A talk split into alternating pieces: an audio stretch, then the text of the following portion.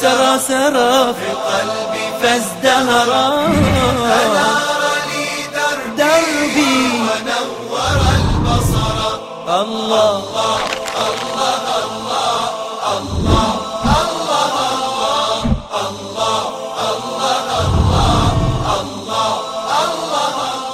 بسم الله الرحمن الرحيم. الحمد لله رب العالمين.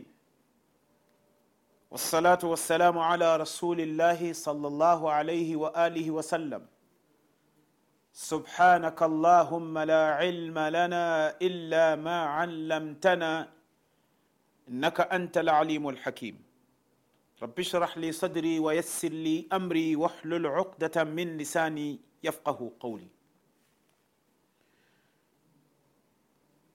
قريش بين يدي أبي طالب maratan ukhra. Makuraish wamerudi mara ya pili tena kwa Abu Talib, wamekuja mbele yake. Maanake Abu Talib aliamua kusema vyovyote vile iwavyo, ima wao au mimi, lakini Mtume, endelea kufanya kazi yako. Na ndio maana akaja akasema, wallahi lan yasilu ilaika bijamiihim hatta uwassada fi turabi dafina. Fasta biamrika ma alaika ghadada wabshir waqari bidhalika minka uyuna. Na apa kwa jina la mwenyezi mungu kwamba hawatokufikia kwa makundi yao kwa mikakati yao labda niwe nimeishalazwa katika mchanga. Alikuwa anakusudia kwamba labda awe ameshakufa. Sasa makuraish baada ya kumwona abu talib ana msimamo mgumu شيخ صفي الرحمن Rahman ولما رأت قريش أن رسول الله صلى الله عليه وسلم ماض في عمله عرفت أن أبا طالب قد أبى خذلان رسول الله صلى الله عليه وسلم وأنه مجمع لفراقهم وعداوتهم في ذلك. ما قريش والبوانا كومبا متومي صلى الله عليه وسلم أنا يندليا نقزياك walipomwona kwamba bado anaendelea wakagundua kwamba abu talib amekataa amekataa kumdhalilisha mtume wa mwenyezi mungu na kwamba yeye abu talib muwafiqun kwamba anaafikiana kutofautiana nao na kuwafanyia uadui. Walipomwona abu talib ipo katika msimamo huo fadhahabu ilaihi wakawa wamempelekea biumara ibnu lwalid ibnu lmughira wakamtafuta kijana mmoja anaitwa umara au amara ibnu lmughira uh, ibnu lwalid ibnu lmughira akatafutwa kijana mmoja wa kiume miaka kumi na tisa kumi na nane wakampelekea abu talib waqalu lahu wakamwambia ya aba talib ewe abu talib inna hadha lfata huyu kijana anhada fata fi quraishin wa ajmala ni katika vijana ambao smart vijana wenye nguvu na ni vijana kijana mzuri. Katika moja ya vijana ambao allah subhanahu wa taala alikuwa amewaomba vizuri amewapa uso mzuri mwile mzuri maumbile mazuri ni huyu alikuwa anaitwa alikuwa anaitwa nani? umara ibnu lwalid ibnu lmughira alikuwa ni kijana mzuri sana ambaye alikuwa ni mtihani kwa pale makka kama vile alivyokuwa dihya ibn khalifa alkalbi. Katika moja ya masahaba wa mtume madina alikuwa anaitwa dihya ibn khalifa alkalbi. Sahaba huyo alikuwa na uso mzuri sana. Masha allah allah alimuumba vizuri sana. Anaitwa dihya sio dihya. Dihya. Dihya. Baba yake ni khalifa kutoka katika tumbo la alkalbi. Kisa ambacho hata jibrili alaihi salam siku nyingine akija kwa mtume kuleta wahi alikuwa anakuja kwa picha ama kwa uso wa dihya. Masahaba humuona dihya kakaa nao. Baadaye mtume huwauliza mnamjua huyo aliyekaa hapa ni nani? Wanamwambia ni dihya ya rasulllah anaambia hapana sio dihya. Dihya hayupo hapa. Huyu ni jibril alikuwa amekuja kuleta ujumbe fulani. Sasa jibril mwenyewe alikuwa anakuja kwa uso wa dihya kijana ambaye alikuwa ni smart. Wenyewe wanasema handsome. Ambao akipita madina kiasi ambacho ilikuwa ni mtihani lazima madina watu wageuke. Mtu anaangalia mbele anaangalia nyuma.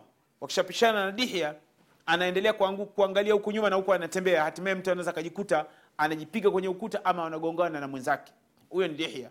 Sasa huyu kijana alikuwa anaitwa umara ibn walid ni kijana mzuri. Alafu alikuwa ni kijana ana nguvu nzuri sana. Kwa hiyo wakamchukua huyu umara kwamba wambadilishie kwamba wewe bakia na abu talib wewe tukabidhi huyo muhammad sisi twende cha kumfanya. Kwa hiyo hapa ndipo wakaanza wakaambia fakhudhuhu falaka aqlahu wa nusra. Mchukua huyu umara mchukua huyu umara.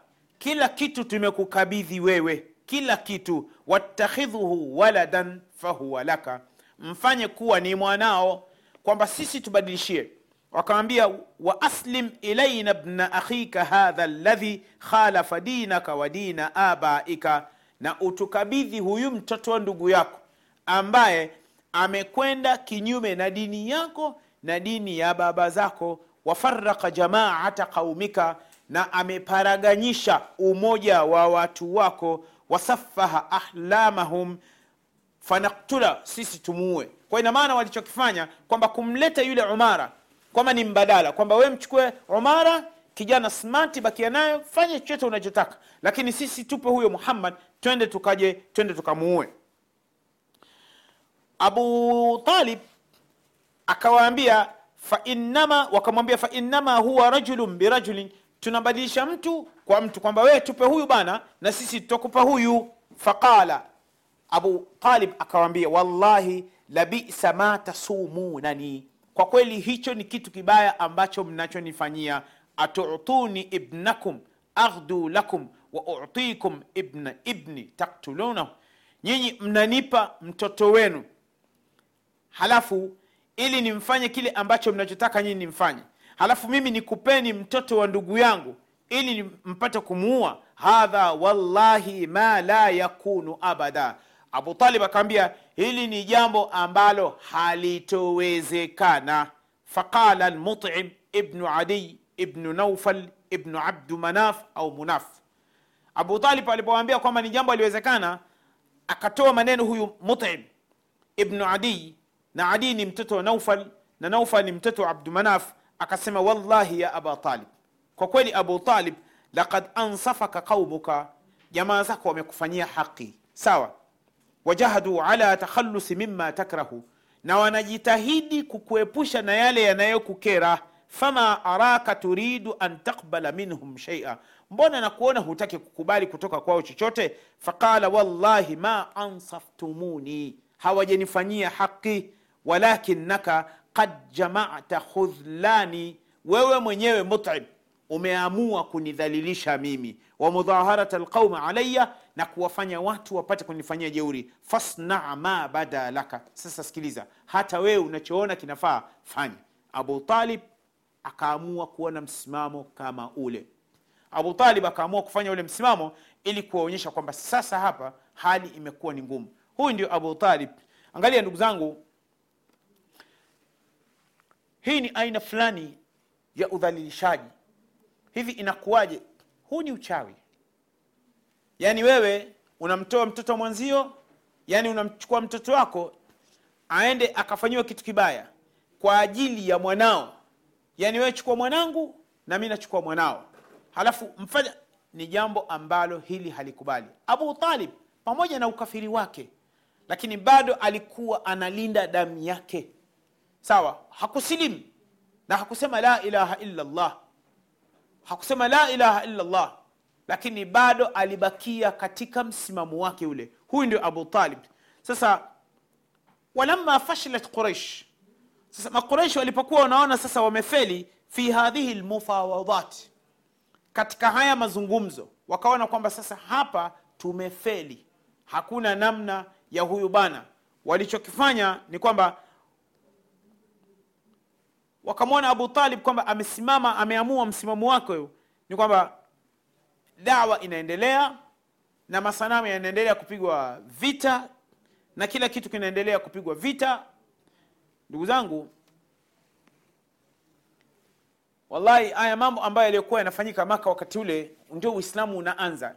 Hebu fikiria kama ingelikuwa ni mimi na wewe na hii shida ya tumbo na hii shida ya hapa tungefanya nini?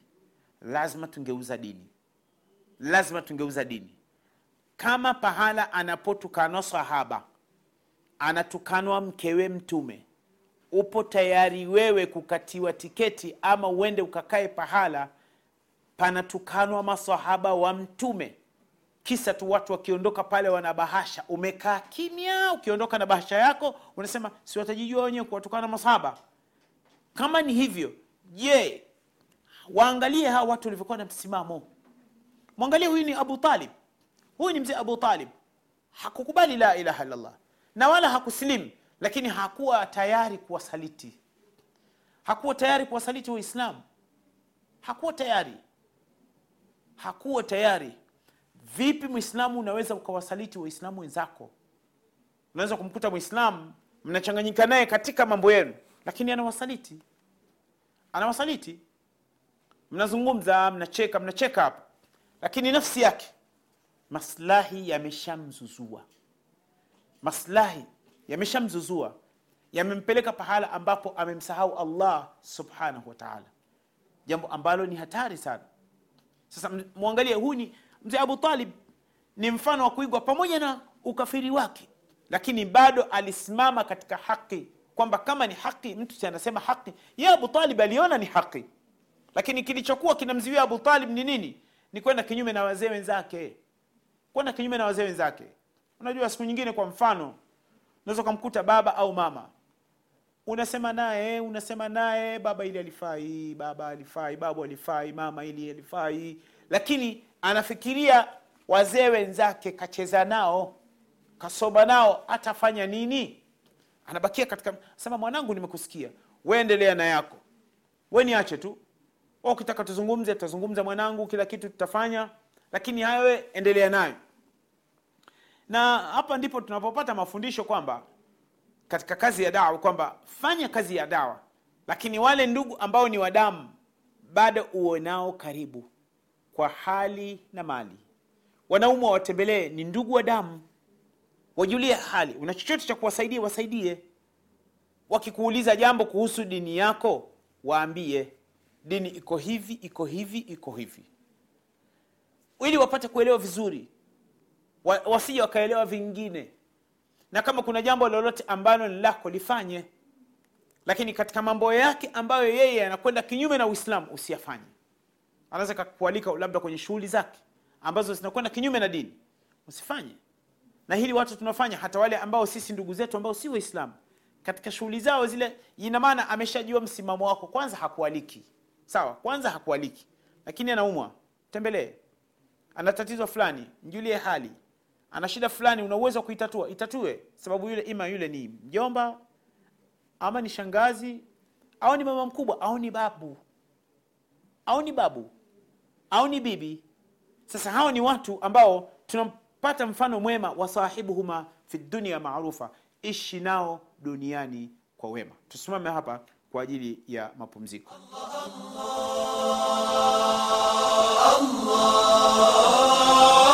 Allah, Allah, Allah, Allah, Allah, Allah.